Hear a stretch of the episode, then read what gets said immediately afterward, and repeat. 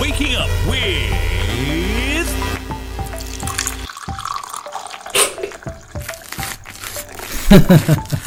Shivraj Parshad, your host on Good Morning Grammar.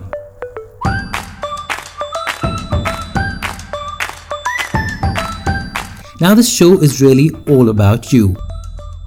If you hear someone using poor grammar, pronunciation, or just enunciating ideas poorly, instead of being rude and correcting them, just turn them over to our Good Morning Grammar experts. This Tuesday, we decided to change things up. This comes based on feedback from a listener, a friend who heads GMAT studies out of the region. He asked, Have you covered commas? When should they be used? So we decided to turn that question over to a former guest, Tania Bery. Here's her take on that question.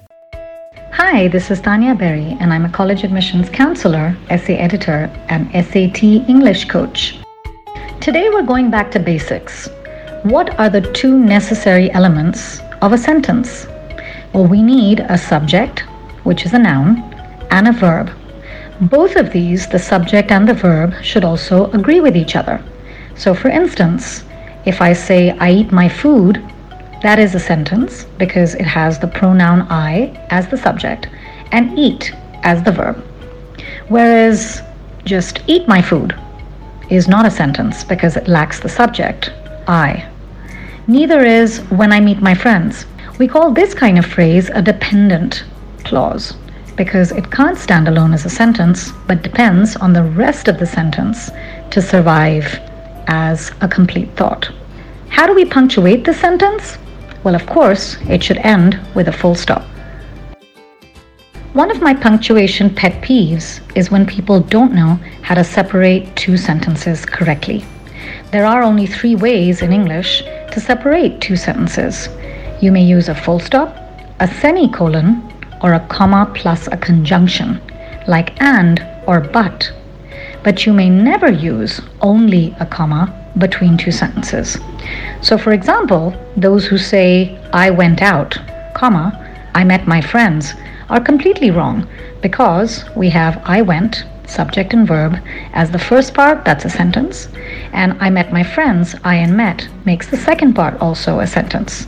Just a comma between them is not good enough. Instead, I have three choices. I can say either I went out full stop, I met my friends, or I went out semicolon, I met my friends, or I went out comma and I met my friends. So always remember when in doubt that this is a two step process. The first step is apply the sentence test. Do I have a matching subject and a verb? Second step, if yes, I can use my handy formula full stop equals semicolon equals comma plus conjunction to punctuate correctly between any two sentences. If you're still confused when dotting your sentences, please feel free to contact me on my mobile at 98102 86763 or email me at tanya at tanyaberry.com. I hope what you heard was useful but we'd love to hear from you as well. You too can feature on any episode by sending in your request or feedback with a voice message on WhatsApp on plus 91 962 547 5442 or via email at shivraj at brevis.in.